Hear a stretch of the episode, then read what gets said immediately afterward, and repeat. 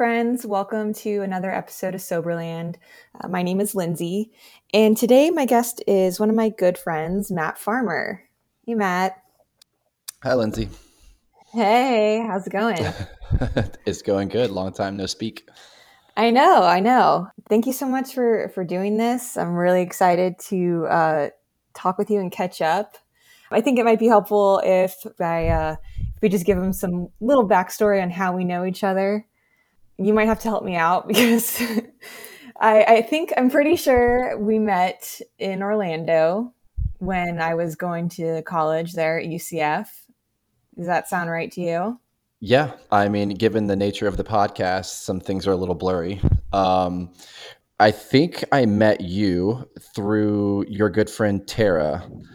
Um, mm, yes. I had ran in, yeah, I had ran into you guys at barbecue bar. I previously knew her from back in like Tampa days um, and you were with like her and uh, your good friend Gabby as well, and like we just kind of all met and started hanging out as a group. But it was definitely in Orlando at barbecue bar, if my memory yeah. serves me correct.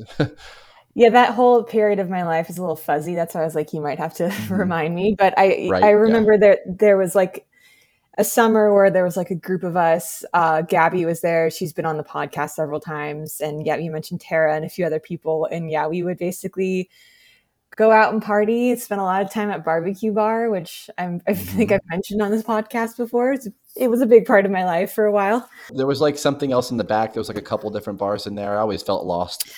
Yeah, that's right. There was it was like three bars connected, and then it, mm-hmm. there was even like a little secret room, which we would call the Harry Potter room. It had like a, yeah. a secret door to get into, and that's where like everyone would make out with each other. mm-hmm. Yep the all the fun stuff would go down back there. I do remember that now. Yeah, I didn't even live in Orlando at the time, and I felt like I was there every weekend. I would drive back and forth and just crash with friends and just hang out in downtown, go to parties like house shows or whatever was going on at the time.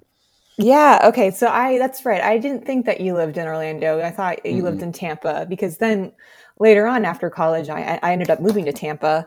I remember seeing you around town, like usually at bars, or we would meet up and hang out. Yeah, which... I think it was like like a couple years later we like reconnected, um, and then we would just kept running into each other, and we realized we had a lot of mutual friends here in Tampa as well.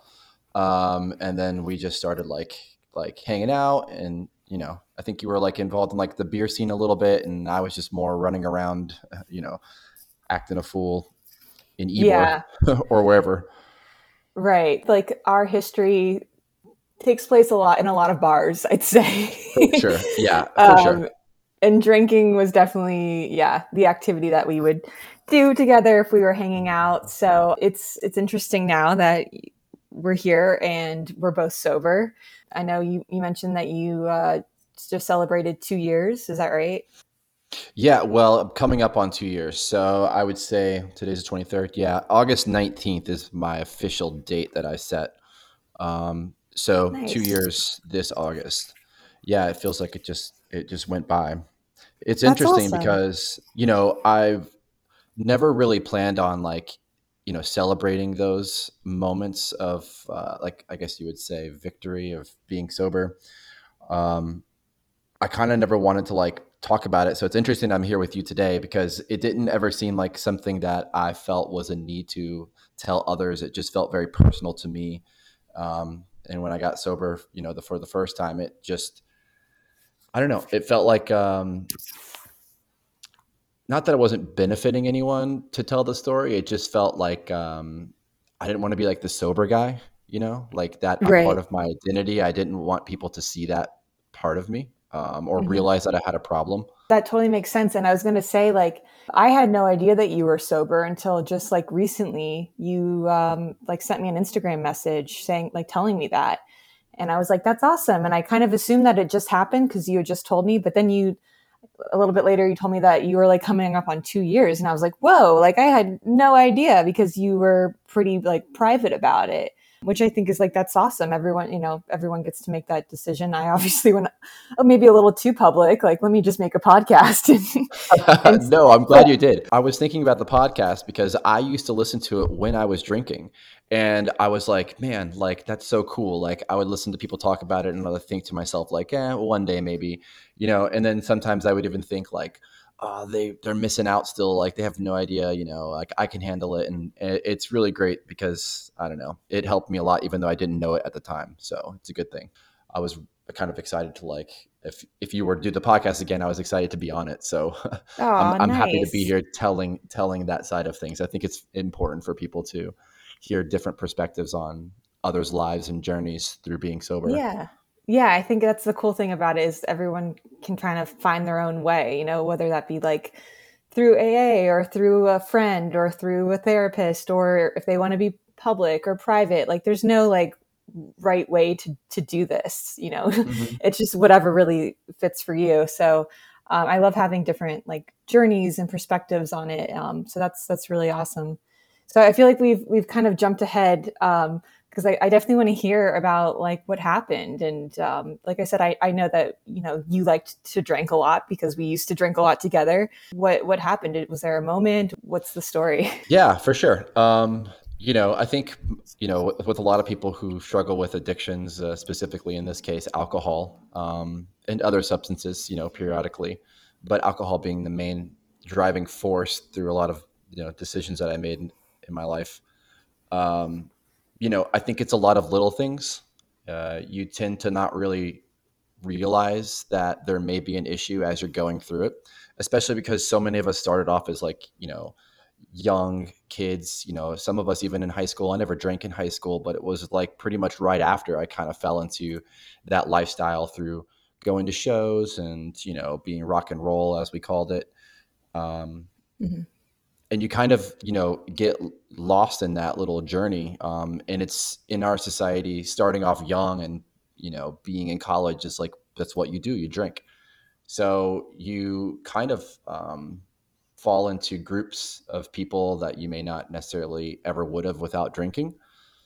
Um, and then over time just all these little things that uh, occur um, whether it be like one drunken night where you you know maybe said something stupid or you got in a fight or there's just a lot of financial things that were a burden when drinking. I know it costs money to drink. There's a health, lot of money. a lot of money, yes. In fact, like I have like a a sober app, and I downloaded it like a couple of weeks after I uh, stopped drinking, just to kind of keep track. And you can kind of put what amount of money that you saved. Um, uh-huh. And just on that topic alone, I think if I look at it right now, I just put in what I thought I would spend on a daily basis, basically. And in the two years, it's let's see, it says twenty one thousand one hundred and twenty dollars. So wow. I mean, just that alone is just kind of staggering to think about um, how much yeah. money spent on just drinking. That's like um, a nice new car. I know, right? It's like a down payment on a house.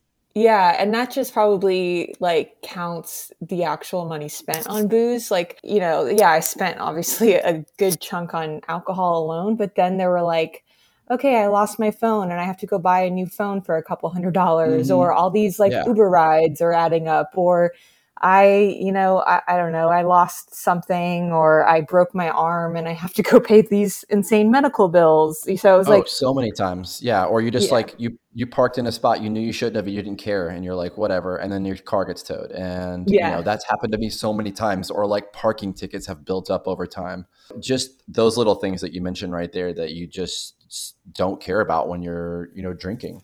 So right. like it's just it's just a lot of little things. Um, you kind of find yourself um, in crowds of people that definitely don't benefit you in any way, and you tend to start trying to please people. For me, a lot of things uh, I didn't realize were like um, I didn't really understand about myself because um, I never really dealt with it. Um, either either didn't recognize it or you know uh, you know I didn't go to therapy as a teenager or child, so I like had a lot of you know undiagnosed things such as like uh, ADHD, which uh, is you know leads to a lot of social anxieties for me, and I never realized how badly I had social anxiety. So I think subconsciously drinking was my way in to talking to people that I never normally would have talked to. Mm-hmm. Or like, you know, been at groups or, you know, you didn't want to feel left out. So you go to parties or in order for me to play a show live, I would be so nervous on stage. Like, well, why not we just drink, you know, tequila shots? And, you know, why not we just drink like 15? And it just like all those little things um, lead to bigger problems for me drinking.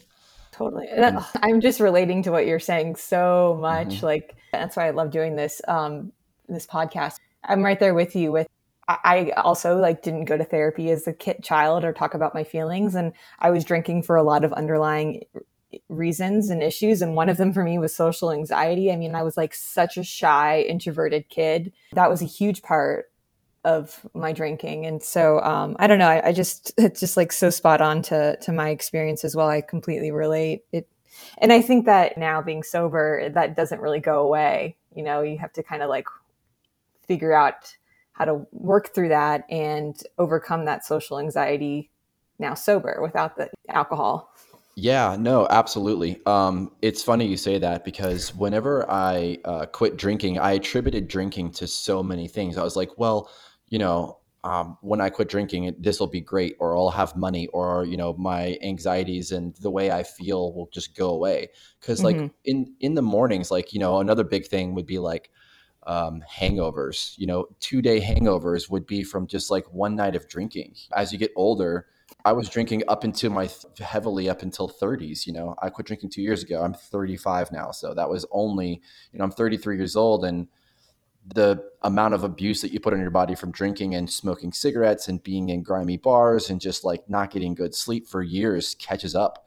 And so, mm-hmm. like, two day hangovers are like literally awful, not to mention like what you're doing to your brain, your dopamine levels, your serotonin, all of these things, the chemical imbalance that alcohol creates leads to just a vicious cycle of depression and even more anxiety.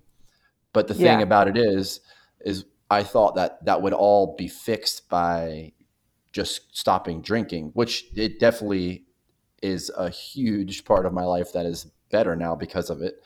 Um, but when you quit drinking, it kind of feels like you're going insane because now all of those feelings are just so apparent and mm-hmm. you realize that there's a lot of work to be done um, so you're right like those anxieties are now you have to focus on them you have to you have to figure out what caused you to want to drink so much in the first place um, so that's like right. been a really big part of that this journey the past couple years is really trying to focus on those things, either through um, professional help, through friends, just through um, most of it just being alone.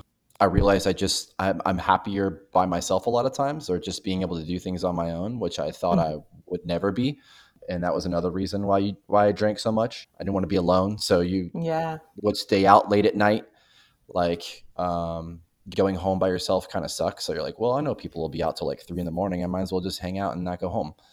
So mm-hmm. like all those all those little things, you know, compound and uh, it's kind of wild whenever you quit drinking when you step back from it, like how how much of that you can see. So yeah, totally. Do you remember like the last night you drank? Did you just wake up one day and say like I'm tired of this and I've had enough?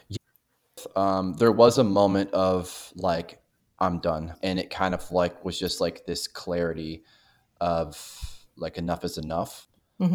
I'll, I'll touch on that, but like yeah, there's a lot of like little things that lead up to that. You know, someone's like, "Oh man, I can't believe you just like quit drinking cold turkey, no AA, none of this." I'm like, well, it sounds like it would be like it sounds like cold turkey, but it's really not. It's like there's so many times where I was like, I'm gonna do 30 days and not drink, and or I'm gonna like, you know, I can't drink anymore. I'm just gonna take a couple of days off. This will be the time where I stop. So so many times over the years, you know, you you try and stop, and then something just sucks you back in. It's the addiction, mm-hmm. obviously, but and then or a friend will be like, hey, let's go over here. We're gonna go to this event, and then you go to that event, and you're like, well, I can't not drink you know, I can't go to dinner and not drink. I'm going to be around my friends. You know, what what else am I going to do? Right. Um, you know, and so like those those uh, those things keep gripping you back in, and it's hard to get out of. So it wasn't like a cold turkey quit, but there was a few key moments in my life um, that sort of led up to the moment where I decided that enough was enough. Um, some of which is like reputation, you know, like um, you know, I I realized that slowly throughout Tampa, which is a very small scene. I was working in restaurants, which makes it even smaller because I feel like everyone here is either in hospitality or some sort of realm where you all know each other. Um, yeah. And you see each other all the time. Um, and or you just you hang out in Ybor and then everybody yeah, Ybor yeah, knows exactly. each other. Yeah, exactly. Tampa's got its little pockets of areas where you people hang out. You know, there's like yeah, South Tampa. So- Right? If, if like listeners aren't familiar with Tampa, there's a neighborhood called Ybor, and it's just mm-hmm. filled with bars and restaurants, mostly bars. So it's a lot of a lot of people, like you, like you said, work in the hospitality industry. A lot of them work in Ybor, and so you like you know you work, and then when your shift's over, you all go out together to a bar like next door down the street, and it's just like a big drinking community. Um, so yeah, yeah. I, I remember mm-hmm. that well. yeah, of course. Yeah, very much so. Um, you kind of nailed it. It's just like a big drinking community. I mean, nothing wrong with it. I mean, um, in the sense that you know there are people who still are able to drink and have a great time, and right. that's fantastic. You know, and um, it does serve a lot of good for the community. These these types of places. So I don't want to like say Ybor is a bad place, but uh, for oh, certain people, you know, it's also oh, we should mention it's also pirate themed oh, yes, at many places. So. yes. Which adds it's to its ridiculousness. I know. Um, it's got a lot of roosters and it's very pirate themed. And yeah, it just, um, it just screams party. It's very much like a, like a bourbon street of New Orleans, like a very miniature, you know, that sort of thing. Yeah, um, but you bring up a good point. I don't want to sit here bashing Ybor and the people that we know that still work there because mm-hmm there are a lot of people that I know that hang out there that are capable of drinking and living their life without letting alcohol completely take it over. Mm-hmm. I think it's just yeah. a place for alcoholics and addicts like like us to just thrive because it's just a for lot sure. of drinking and bar scene. So yeah, definitely yeah. like nothing against it and it's fine for those that can handle it, but Mm-hmm. I didn't do so well there. yeah, no, me neither. Yeah, and I know a lot of people who have, you know, um, you know gotten sober through um, just overdoing it in places like Ybor. And not to say that Ybor is the only place to drink. I mean, anywhere I'm sure you can relate. Pretty much anywhere we went, we would find a way to drink. Oh yeah. Um, but there are certain areas that facilitate that life because you can just literally walk from bar to bar to bar all night long. Um, mm-hmm. And even when you wake up at 10 o'clock, there's probably going to be a place that's open that's serving alcohol, not just alcohol, but you know, people are going to be doing shots at like 10 a.m. at some place. Um, and yeah. whenever you wake up with that like hangover feeling, the only thing you want to do, I mean, you're kind of still drunk, right? So like it just feels good to go to brunch and have a mimosa over here. And then, you know, mimosa leads to like a couple beers. And then you're like, well, how about a margarita or tequila? And then the night continues. So it's like that vicious loop. Yep. Um, I know it very well. And then yes, at, yeah, I'm sure you're at the bricks and then the next thing you know it's like 7 p.m. on a Sunday and I've like been drinking for eight hours and I'm like, crap, I have to work tomorrow. yeah, exactly. Yeah. And then you're like, well, whatever, I don't care. And you know what I mean? Like that, like, and then you're yeah. hungover at work and everything else in life starts to slide down that path. It's funny. Yeah. Um, I'm actually, I'm actually in my office above the bricks right now. So I'm in Ybor as we talk. oh my God. That's so funny. I know. I'm like my really the window view overlooks the courtyard of all those fantastic memories. As we're talking is, shit about Ybor, yeah, I know. Literally as in. we're, I'm literally in it. Yeah, but that's the great part about like uh, as part of that my journey of, of sobriety is that like I I don't. Some people would find these types of places in being in Ybor in general or being in a bar setting triggering. Um, and I kind of don't get that feeling at all. Like um, alcohol in my life, like has gotten to the point where it literally holds no power over me. So like being in these settings, I mean, I I actually currently work in restaurants, you know, part time, and um, I'm around alcohol all the time. So those things don't quite bother me. So I, I guess getting back to kind of like the initial question of like what led up to like the aha moment, like where it's like you mm-hmm. know enough. Um, you know, I've already mentioned a lot of little things. You know, there was a couple big things in my life. Um, you know, relationships, I think, you know, are a big part of uh, problems when you're dealing with an addict. Um, some of it can be, it's very difficult to have. Um, me in particular, I was a difficult person to sort of be with um, mm-hmm. because uh, my partners at the time, you know, had to deal with me being an alcoholic. Um, and you don't even think of it as a problem when you're in it. Um, and so, like, those sort of things lead down another destructive path. You know, I was very self destructive. If a relationship would end, I would sort of like fall apart.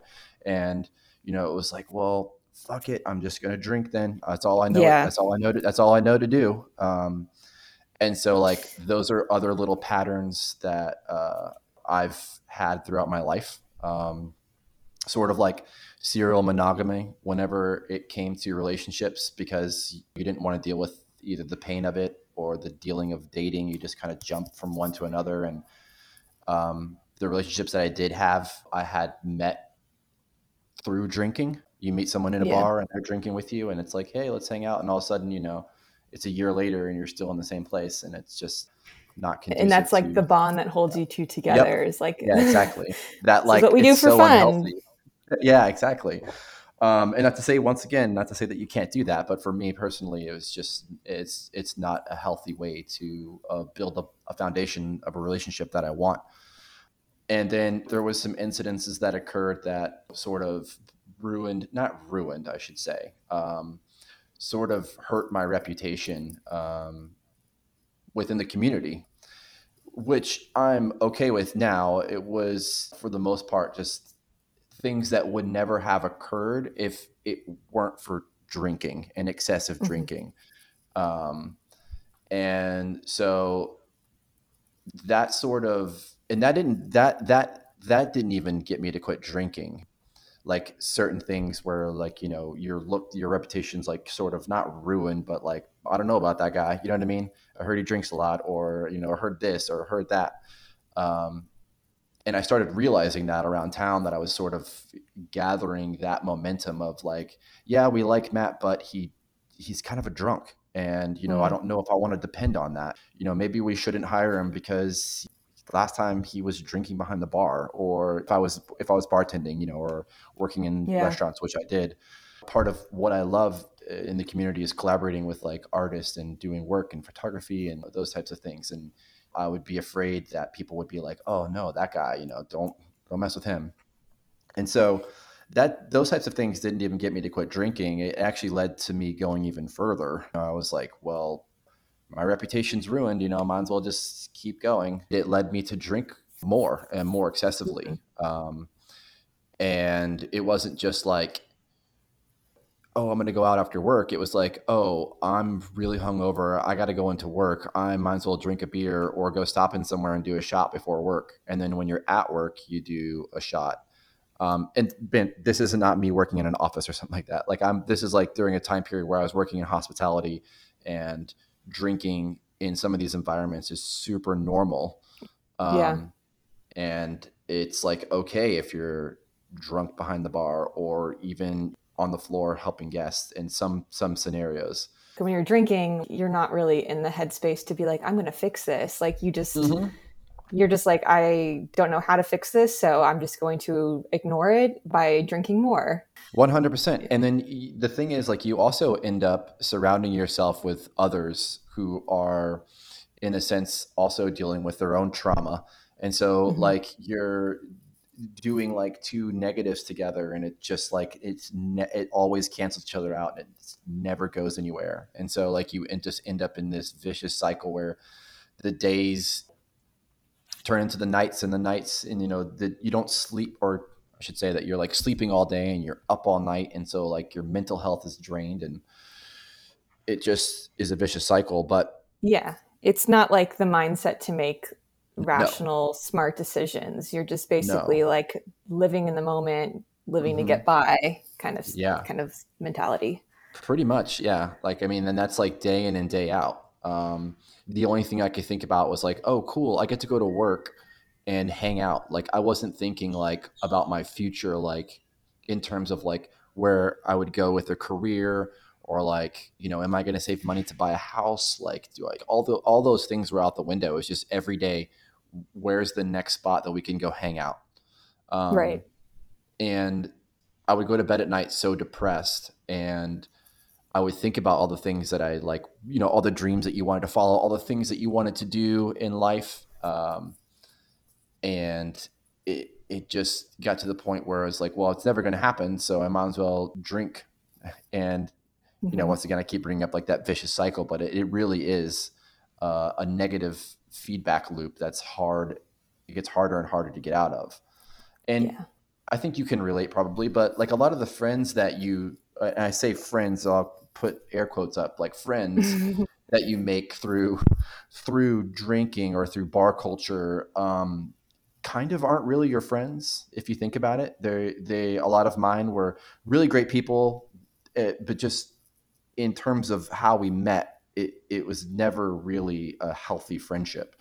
Um, yeah. It was only out of boozing that we became friends.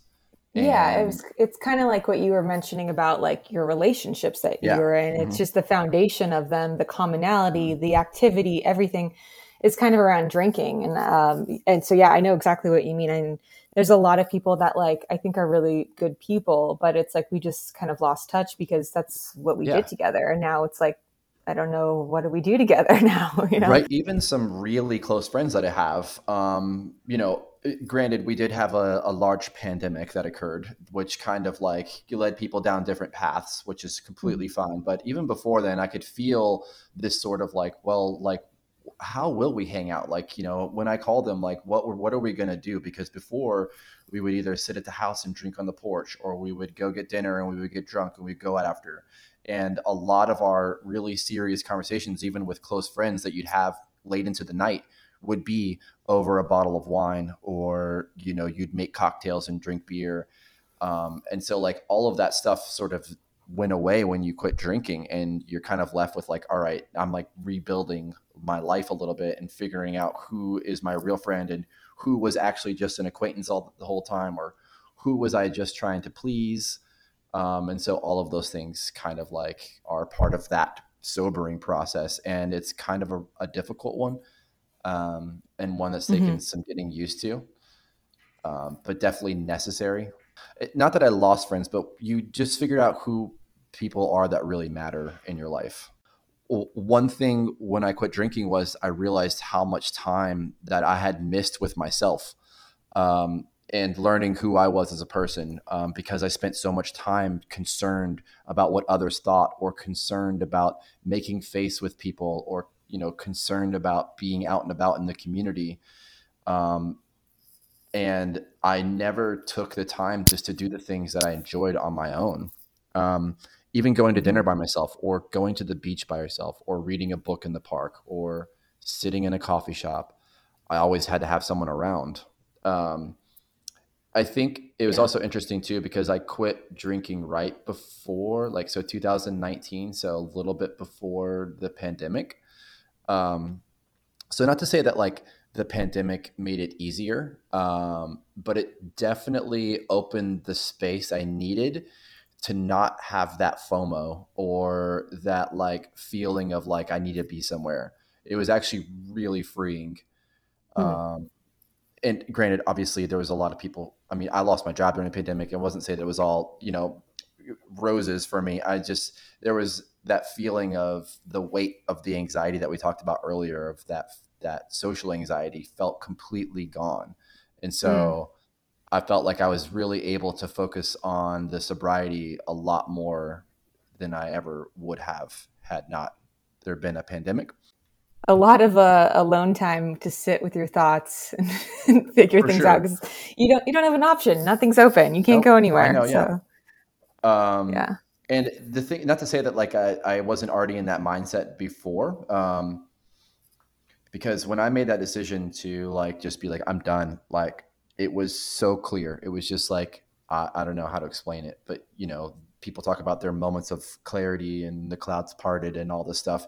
That it, it kind of felt like that. I, I remember um, to bring all the conversation forward to what we were, what you originally asked me, like when was that moment? I. Mm-hmm remember getting off work one day. I had stayed up all night in Ybor with uh, some buddies. Um, I remember we had just like you know we had like a bottle of tequila and you know some other stuff, substances, and you know, that's another thing. It's like you know you just end up staying up all night. And I remember uh, it was like morning time, and I had like woken up on this couch with no cushions, and it was like the most awful feeling of all time. And I had to work at like five in the you know 5 p.m. and it was like four o'clock, and I was just waking up, and it, the feeling I had was just like I I don't know I can't describe it. It was just such a weight, and I felt so shitty, and I had gone to work and I went through the shift, and after the shift, we all went out after work and I kind of like went ahead of everyone. And I remember we went to the hub, which is like another watering hole, uh, mm-hmm. another another space uh, that allowed my uh, you know alcoholic habits to super flourish. super divey bar. I remember that place. Yes, yeah. yes, it, it's still there. It's been there forever. Obviously, I'm sure you know anyone listening to this from Tampa has been to the hub.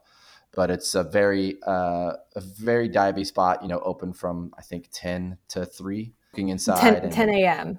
10, 10 a.m. Yes, 10 a.m. Yes, not to clarify, that no, no, yeah. 10 a.m. 10 a.m. to 3 a.m.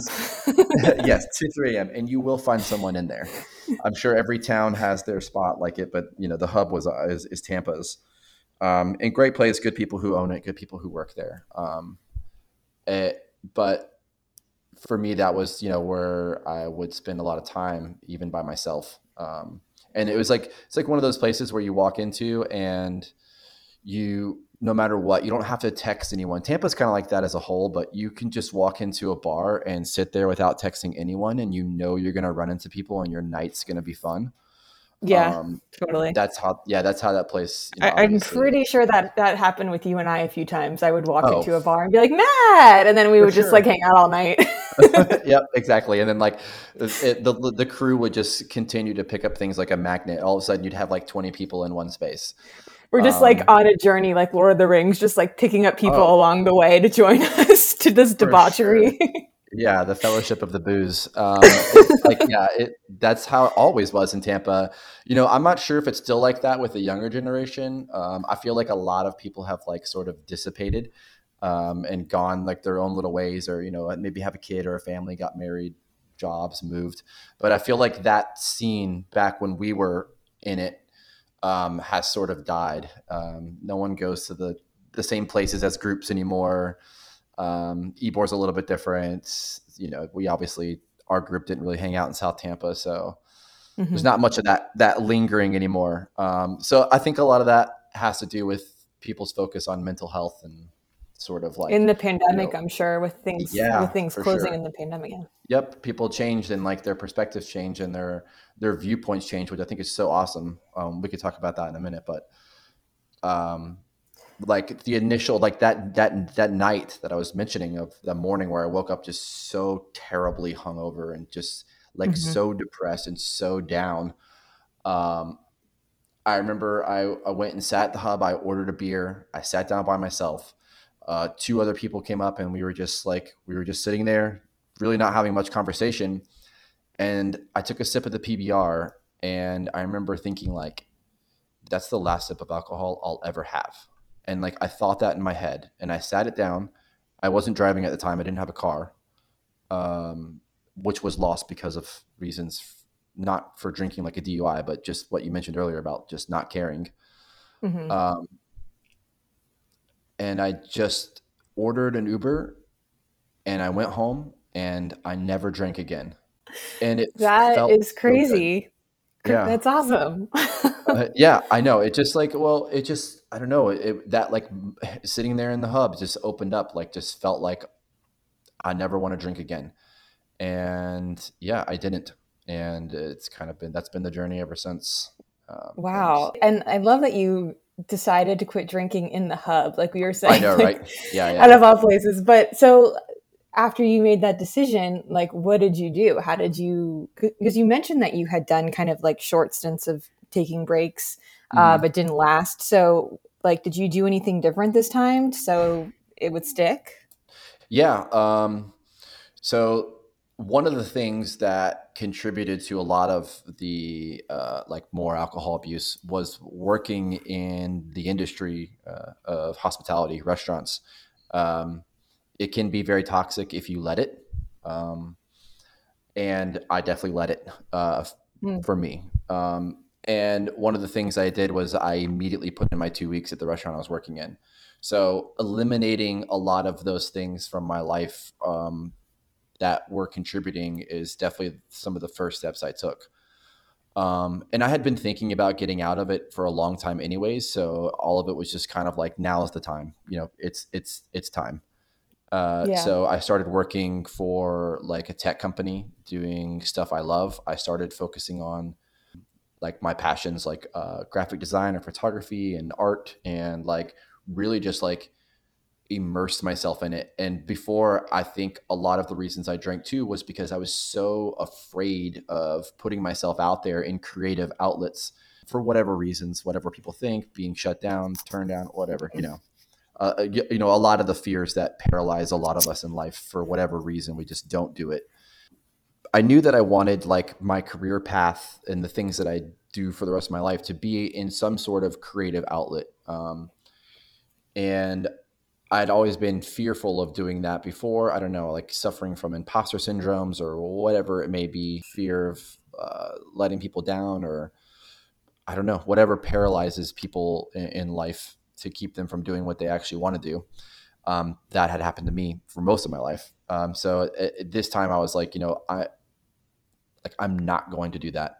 Like fuck it, I'm going to do what I love, and I don't care what people think. Um, and I felt like not drinking was was definitely going to allow me to do that and be a better person. And I kind of almost like wanted to prove um, people wrong in like the sense that I had felt my reputation was ruined. Uh, I felt like I just wanted to like go out there and prove to people that I'm not that guy and never was. You just kind of get lost in that path and you don't even know how you got there. Um, so that was like a big right. motivating factor. Not to say that other people, uh, what other people think should factor into your decision making for your own life and standing up for your own life, but you know there is a part of you that's like, well, you know, that's not who I was. I don't want people to think of me like that. So it, it was a motivating factor.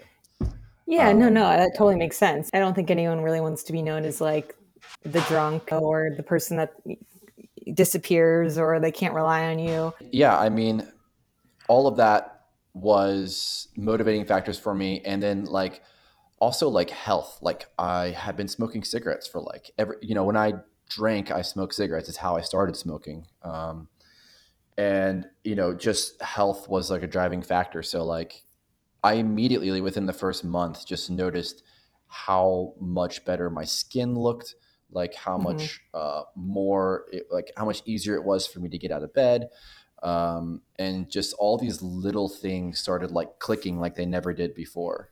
And people people notice it too. Um, mm-hmm. i would mm-hmm. like see people out and about like even like six or seven months after and they'd be like whoa what's up man? It's been so long. Like where have you been? Like you look great. Like what's up? And i'm like oh you know i'm not drinking and you know I, I, you know it's funny i don't say that i actually never lead with i'm not drinking like i feel like it's so abrasive um, if, if, if someone you know offers me a drink obviously i'm turning it down i'm just uh, never like that type of person that wanted to put myself out there as like the sober guy Does that makes any sense it feels good when people like yeah. can just notice that something's changed just by the way that you look. I remember when I got sober, my it wasn't even my boss. It was like my boss's boss like made a comment to her like, "What's going on with Lindsay? Something's different." And like that just shows you like how powerful it is when you get sober and what you are doing to your body and just like your spirit. Like people would say all the time like you're just you're glowing, you know, you there's just everything about you kind of changes when you go from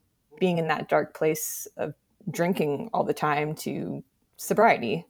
Right. I remember, yeah. And funny you say that. I remember looking at a picture of you on Instagram, um, not even knowing that you were sober and thinking, like, wow, she looks great. Like, I don't know if it's like the California sun or like what she's doing. like I had like I I don't know what she's I doing. I just go to the beach a lot. It's, right? That's yeah. I, I took up rollerblading. yeah, exactly.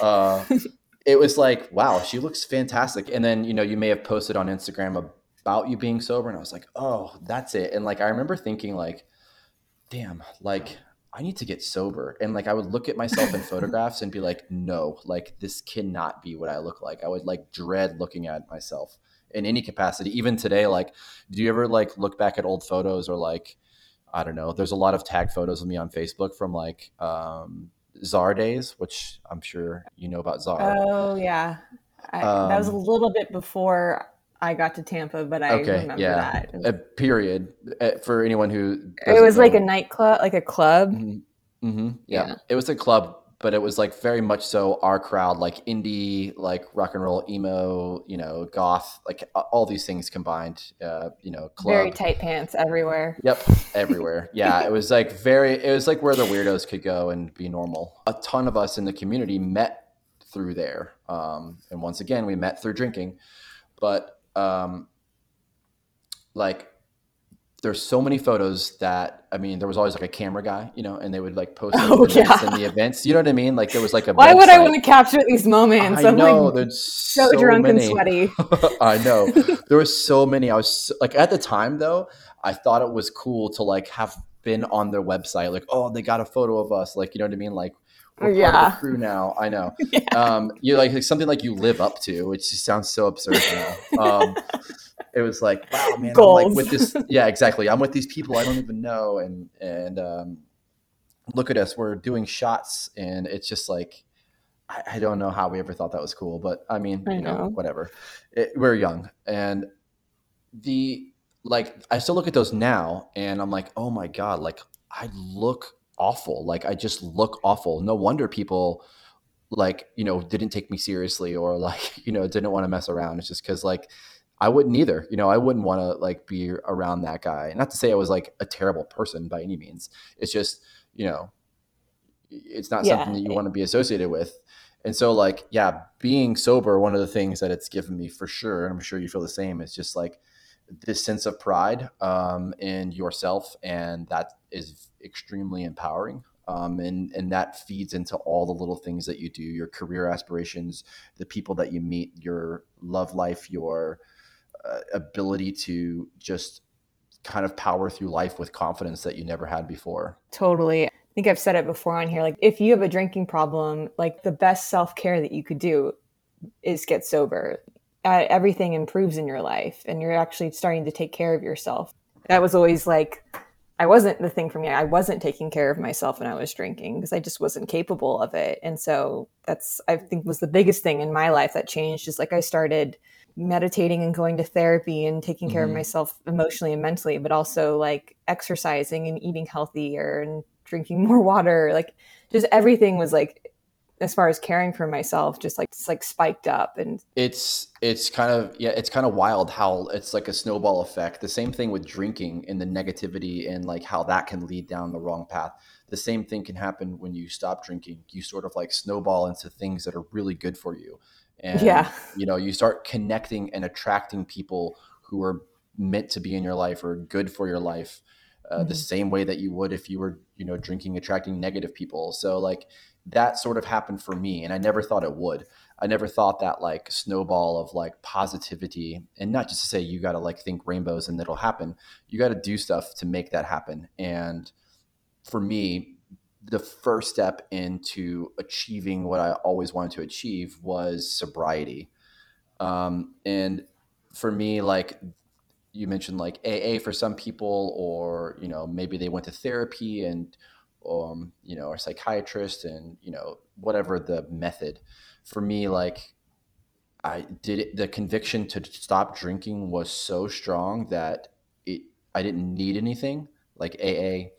Um, to me, it felt like those things would just feed the power of of alcohol even more and give it too much control over me. So I just just stopped. And um, one of the ways that it that I was able to do it so well was spending time by myself.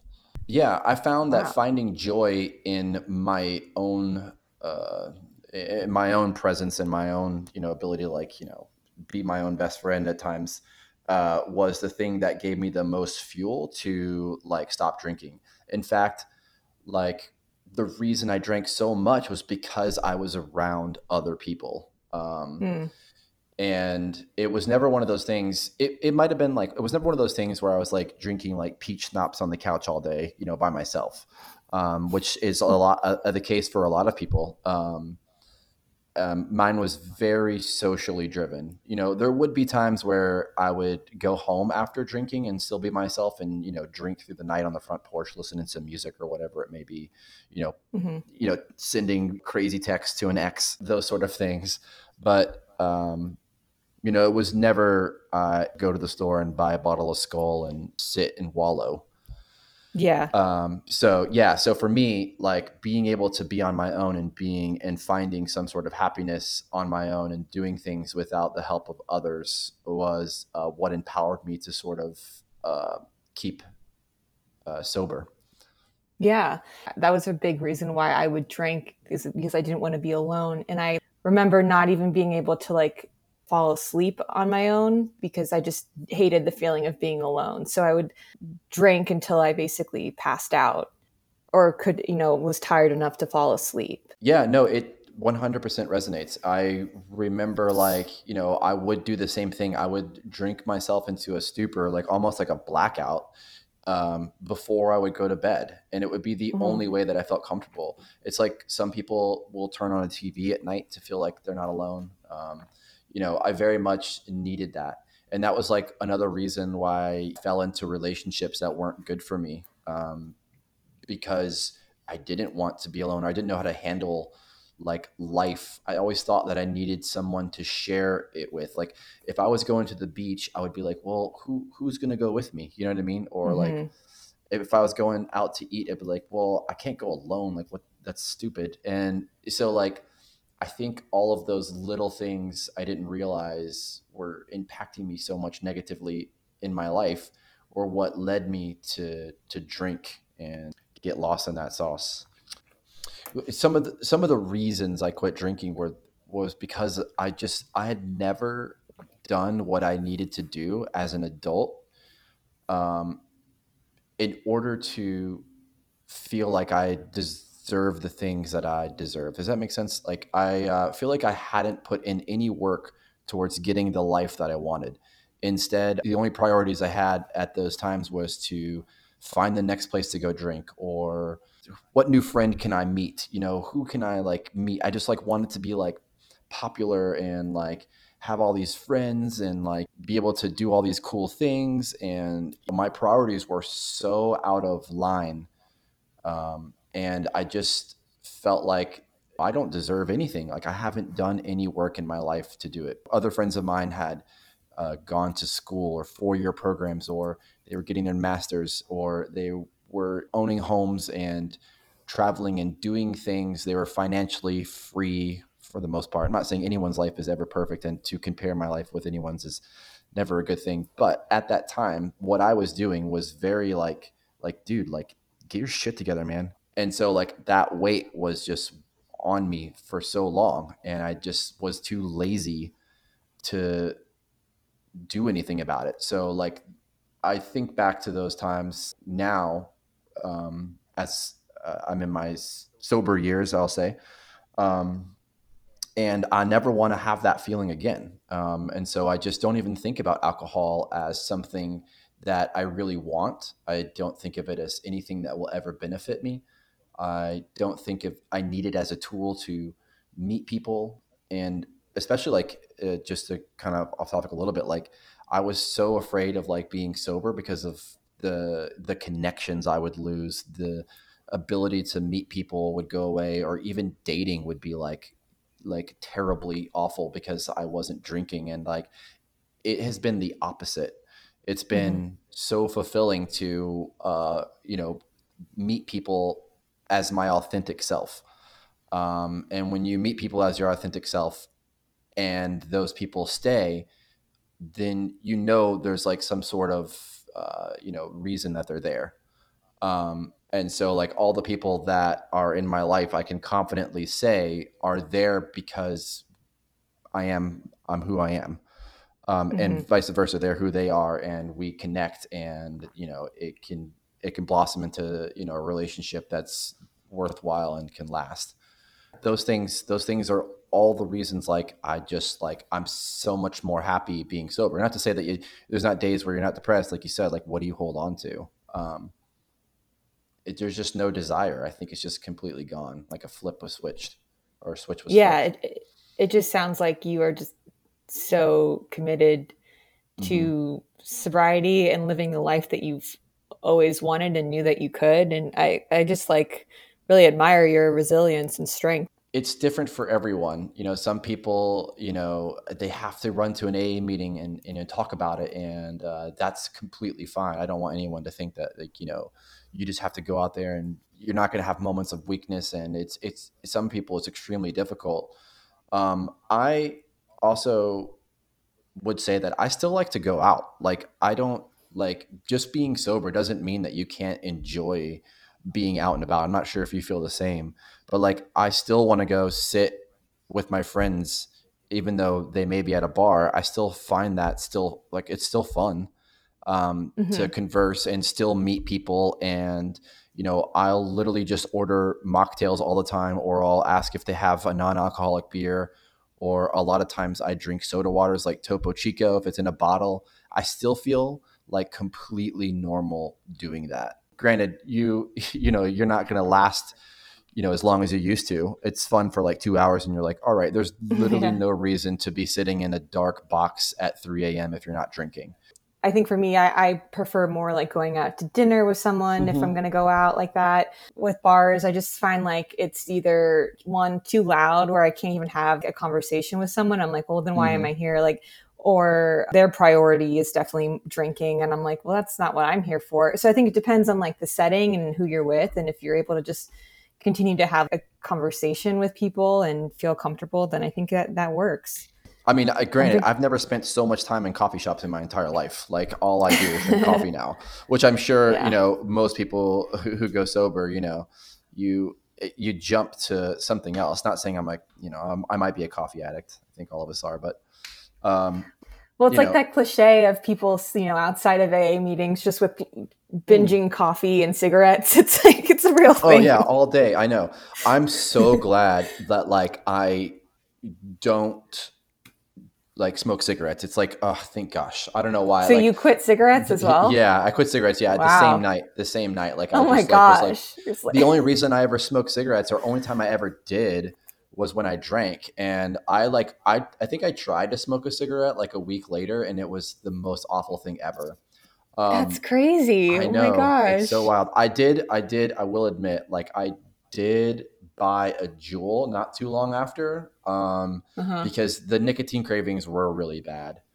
And so like I would like sit on the back porch and like, you know, smoke a Juul every now and then, or hit like when Juul. I got stressed, hit the Juul. Yeah, yeah, yeah. um, but that, but that was like a, that was also like a slow little thing that pe- petered off a little bit, and it would be like literally if I did it, it'd probably be like once a month now. Fill me in on where what you're doing now, because I, I heard you mention that you you kind of came back to working in restaurants mm-hmm. and in the hospitality industry, which I was going to ask you: is that difficult with sobriety and the lifestyle that kind of comes with working in the hospitality industry?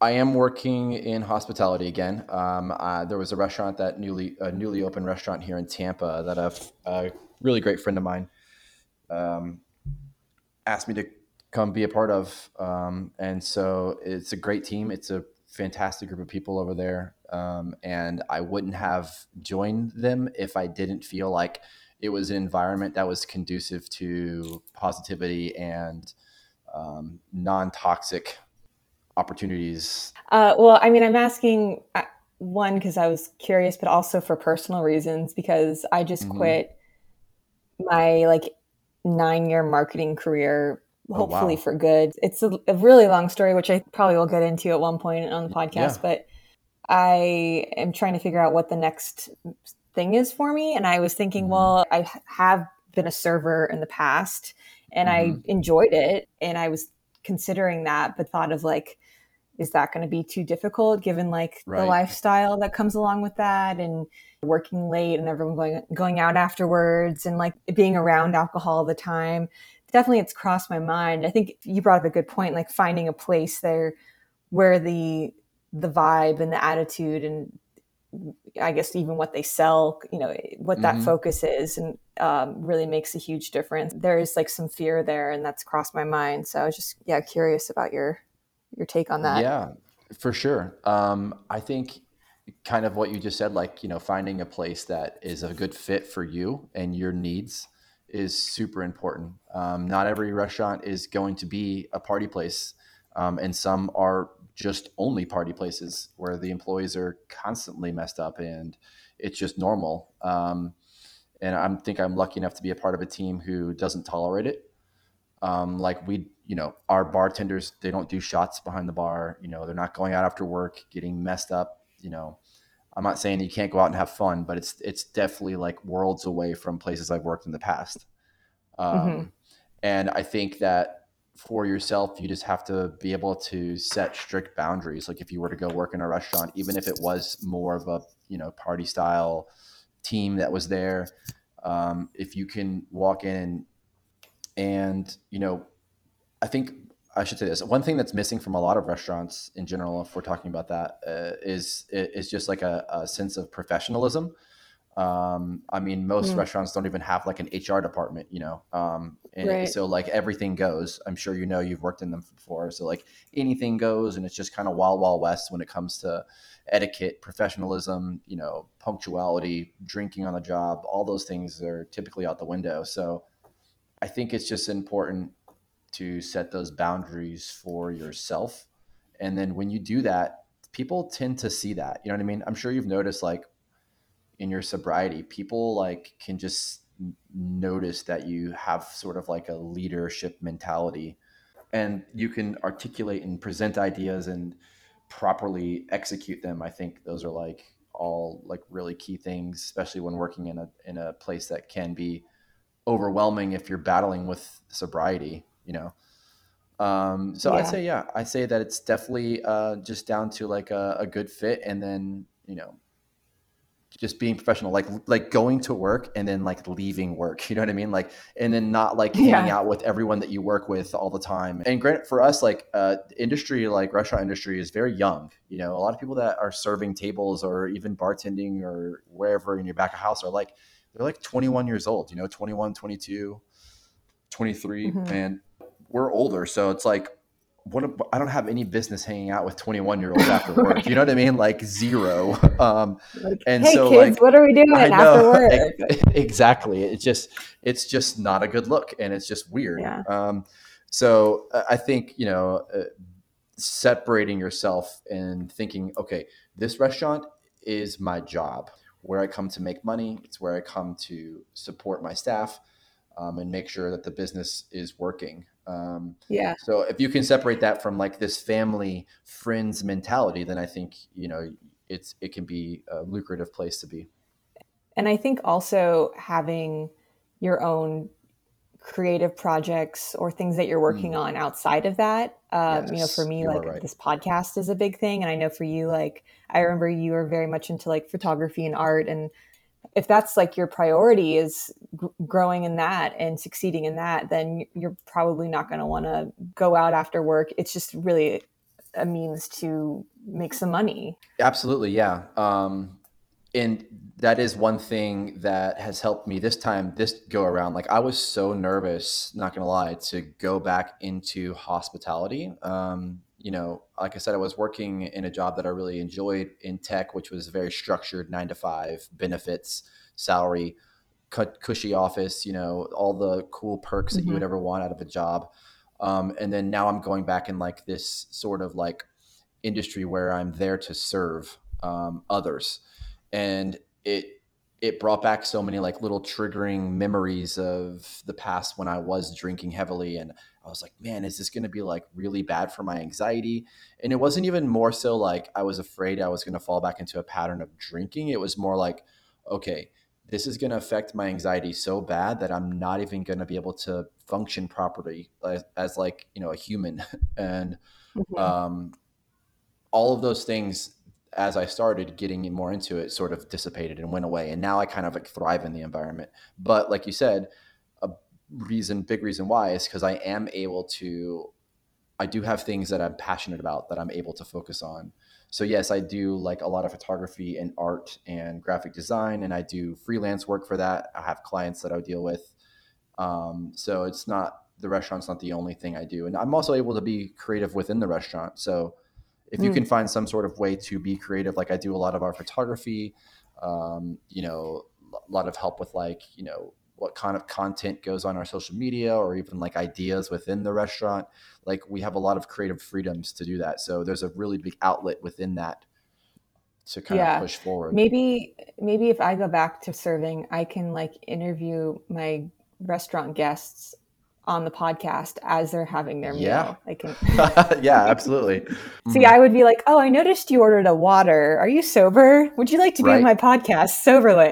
exactly, dude. And then we'll just pull up a chair and, and a mic and start talking. I'm sure you pull out of a mic out of my apron. Here you go. Exactly. Let's do yeah, this. I'll start carrying one. Um, I mean, yeah, that's uh, like a that's like another thing. Is like I was like, man, I got to talk to guests sober. Like, how am I going to do this? But I'm like, now it's like it's like so much easier for me to talk to people. Like the anxiety's kind of gone.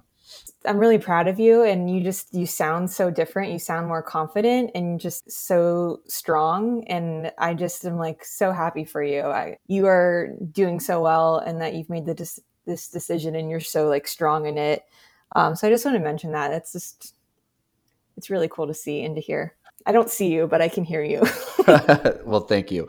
Um, I, I feel the same. It's um, it's really great. Like, you know, obviously you do a podcast called Soberland, so it's it's about being sober, but it's really great to even without that connect with people who have you know bettered themselves, such as you. Would look at your Instagram and I'd be like, like I said before, I was like, wow, she looks so great, and then like just the things that you are doing and you know putting this out there into the world is um, so important. And uh, I didn't feel like it would be for the longest time. I mentioned I didn't want to share with anyone because I didn't feel like it was anyone else's journey, which it's it's it's still my own, but I think it's important for people like you and me and anyone else that comes on your show or in general to talk about I was gonna say, just come on this on Soberland. We just compliment each other and I know, talk about how yeah, great we're, we're it's just like it's like when you're drunk, you just say "I love you, I love you" over and over. You are so pretty. You. are so pretty. I that when I was drunk. exactly. You're my favorite person. I would Why don't we hang out people. more? I know it's so true. I would just literally meet random people and be like, "Dude, you're the best, man. You're like, you're, I love you. Like, when are we gonna hang out? Like, are we like instant best friends?" And then like two days later, you're like, I don't even know who that person was. You mentioned that you've been hanging out a lot by yourself, making that relationship with yourself. Is there something like, I don't know, some kind of cool hobby or TV show or something that you've been getting into through sobriety or the pandemic? I mean, I've always obviously focused on like the the things I mentioned before with like my passions, which like art photography, which I hope to make more of a forefront of a career. Um, but just like in general, I think fitness um, has been a big one, which is the case for a lot of other people as well. But I got into like cycling and um, like a little bit of CrossFit and just building like the strength, like physically, is uh, so beneficial towards like the way that you perceive um, yourself and like the world. Like, so it's like helped me so much mentally to be uh, a very physical person, and then also yeah. like um, reading, like uh, like reading a lot. Like I always like claimed I was like, oh, like I'm into books. I'm a book nerd, but like I never really was. You know what I mean? I would just like own yeah. books and like let them sit there. Um, but what's something really great that you've read lately? Because I'm actually looking for a new book. Yeah, um, I read a lot of philosophy, listen to a lot of philosophy oh. podcasts. Um, but I'm really big into like uh, sort of like neuroscience or like neurophilosophy and um, wow, so I would some light casual. I know, just a casual reading. Um, if you do decide, like I, I enjoy Sam Harris, who's sort of like a more of a new age philosopher. Um, he sort of has a really great outlook on life based on you know just science and um, truth and morality. Um, so a lot of those things I've sort of gotten into, and uh, without it being too like you know culty. You know, I'm I'm I'm just like you know look at things uh, a little bit differently through learning from his books. But like he has a book called Waking Up. Um, mm-hmm. It's essentially uh, he has a meditation app, so he takes a lot of just like mindfulness practice but from a scientific view, like why our brain actually works the way it does when we meditate, and sort of tries to back things up with uh, factuality. Um, uh-huh. So um, those types of things I've been super into, um, and nice. yeah, they've sort of like helped like kind of reshaped like the way that I perceive myself. Um, things like identity, and we could probably talk about that for another two hours and bore the shit out of everyone. Yeah, those are like yeah some things that I've gotten way more into. I feel like um, you and my fiance would get along very well. There's, would we? Um, yeah. He's he's sober as well. He, he actually oh, was wow. a philosophy major oh, at Berkeley. Um, he okay, also loves photography. Impressive. I will never talk to your husband. Please don't ever let me talk to him about philosophy. um, no, but I think I feel like you guys would get along. So when we're when we're in town, we'll definitely yeah, have to meet up. That will and, be that will be fantastic. Yeah, cool. TV. I've I've kind of like gotten off TV a little bit, and you know. Um, definitely fallen in more the the bookworm category. Yeah. Just like laying down and just outside you. being by yourself. I have a dog, so we go out and we run around and you know, uh, yeah, being around others who you know and, enjoy the same things is is definitely beneficial. And then, like I said, being being okay, being by yourself is to me was the key mood will always follow your action. I think uh, another sober guy, Rich Roll, said that, but um, it's really true. Um, hmm. so, like, if you know you ever feel like a, a sense of, of, being down, or you can't do it, or whatever that thought may be that's keeping you from moving forward, it's just doing some sort of action and just starting it will, you know, always lead to um, a better mood uh, and you know that feeling of like I can do this. So that's it. Yeah, totally. Well, cool. Well, thank you, Matt, again for for being on the podcast today. It was so awesome to catch up and hear about how you've been doing, and um, we will definitely meet up when we're in uh, in Tampa in a few weeks. So, um, yeah. thank you, thank you again.